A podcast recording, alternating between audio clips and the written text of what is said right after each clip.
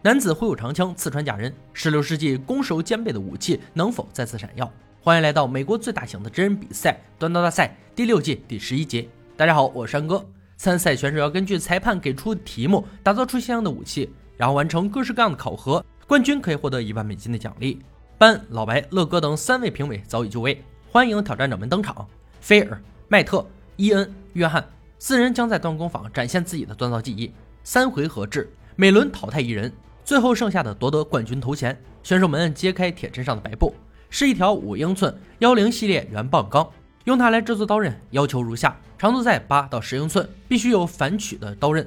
如果原钢的材料无法支撑，用三枚铸造法从选手身后的锻造炉中取得钢材。看来节目组为了换新炉也是煞费苦心。十分钟设计，三小时锻造，计时开始。三枚铸造法是从锻造炉中取出两层软钢，结合原钢制作武器。约翰设计的是露营刀。有相对简单的反曲刀刃，适合砍剁。麦特要做的是库尔克刀，他要让刀尖前倾，顺利通过测试。菲尔无法形容自己的刀种，只知道加强刀身，用于劈砍与切割。伊恩设计的是暴月猎刀，这个刀种功能性强，适应各种测试。设计完毕，放下图纸，选手们立即着手锻造。原案的方式是切割锻造炉的两侧，用小金属垫制作钢坯，对锻造炉也毫不手软，直接锤子搞定。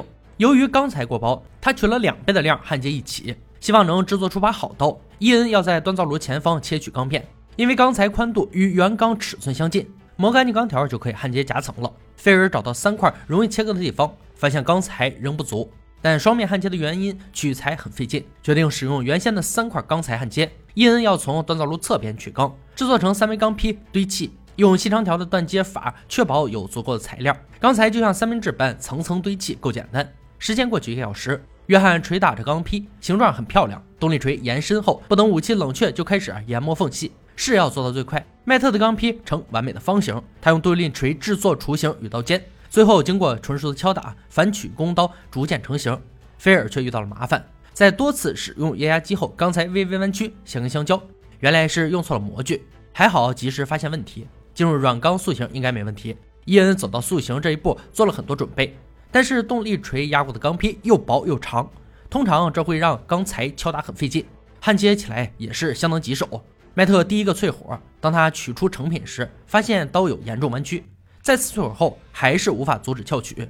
同样倒霉的还有约翰，武器淬火后也是相同的弯曲，看来需再次加热。菲尔的淬火紧随其后，插到桶里时已经感觉到不安，仔细观察后暂时没发现问题，但刀子深处也许已经变形。麦特不想这么放弃，决定进行第三次淬火。结果刀身还是有弯曲，但并不像第一次那么严重，最起码已经脱离险境。约翰也回到淬火阶段，刀身依然有翘曲，但他相信有办法修复。伊恩也到了关键的淬火环节，浓雾散开，露出了像剑般笔直的武器，美极了。可就在修整刀型时，却发现了直达中心的裂痕，希望测试时不会发生断裂。随着倒计时响起，选手们放下武器，接受评委检测。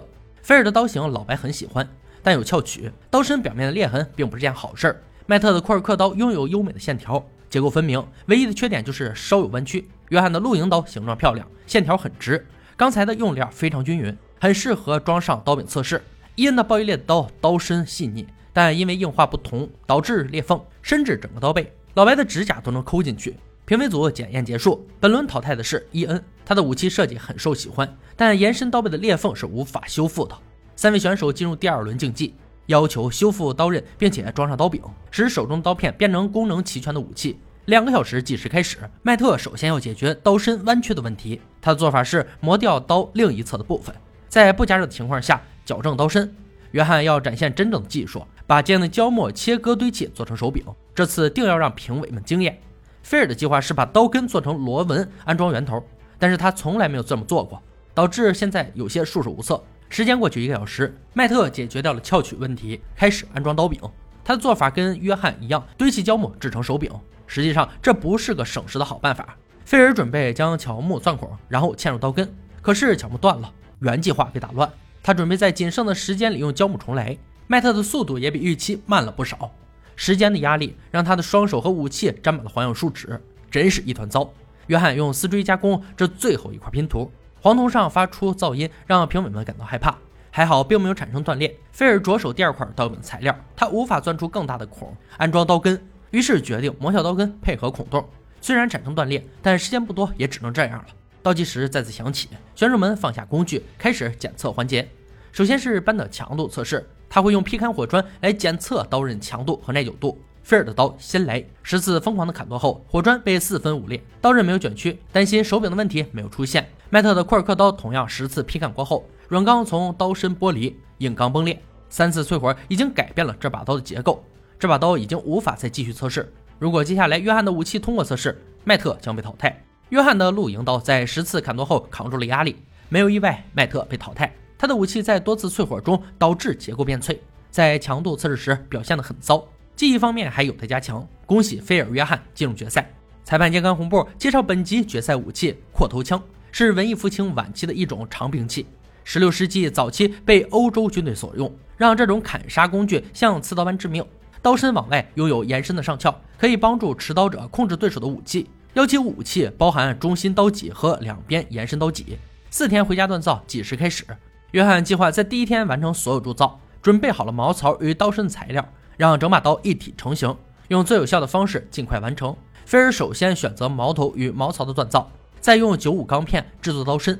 他将用这场比赛来证明自己，并且希望这份工匠精神能传达给四岁的女儿。约翰于第二天做出刀型，打磨中心刀脊来减轻大部分重量，然后进行热处理。他的方式是用粘土包裹刀的各部位，加强刀刃硬度，依次对武器的刀刃进行淬火。用锉刀一试，刀刃相当笔直。菲尔无法查到中心刀脊的标准做法，只能按照他想象的传统方式制作。充分打磨后，开始整体淬火。从效果来看，刀刃没问题。约翰要在第四天做最后的修整，磨砺刃口，安装锚柄，打造好连接矛槽与锚柄的铜钉，安装完毕，造型和功能兼具。菲尔打磨刀身后，也开始了他的组装。在测试矛槽与锚柄连接时，却闹出了笑话，以为能轻易拔出锚柄，没想到用上吃奶的劲儿，还是纹丝不动。没办法，只能加热后取出再修复了。差点一万美金就飞了。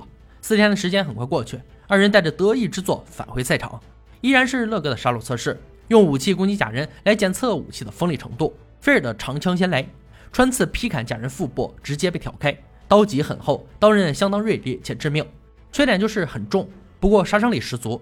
约翰的长枪也毫不示弱，同样的招数下来，假人的肋骨都被带了出来。乐哥很喜欢他的刀刃，重量轻，刀身细，穿刺时毫不费力。接下来是老白的力量测试，用推进木矛和盔甲穿刺来检测武器的强度。依然是菲尔的武器先来，木矛被轻松推断，枪尖也顺利穿过盔甲，直达要害。这长枪刀锋坚韧，枪头锋利，唯一的缺点就是武器太过厚重。轮到约翰了，木矛依然被轻松推断，但是在穿刺盔甲时意外出现了，中央刀脊出现巨大弯曲，环节终止。主要原因是中央刀脊的差异热处理导致软心影响了刀身，才在测试时中心刀脊大量弯曲。很遗憾，约翰被淘汰。虽然他并未走到最后，但仍对自己的作品感到骄傲。让我们恭喜菲尔成为本集千锤百炼的冠军，一万美金收入口袋。他复刻的武器简直就是头猛兽，锐利无比。以上就是断刀大赛第六季第十一集的内容。本集决赛武器：欧洲阔头枪，长度约六尺，枪上有巨大刀身，是长柄武器的一种。枪身形状也形态各异。它最早出现于十五世纪末的欧洲。本是农民起义时的武器，十六世纪后成为正规军的装备。随着枪支的发明，逐渐退出战争舞台。阔头枪至今仍作为装饰用的典礼武器，成为英国君主保镖、皇家守卫的标配。好了，今天解说就到这里吧，我们下期再见。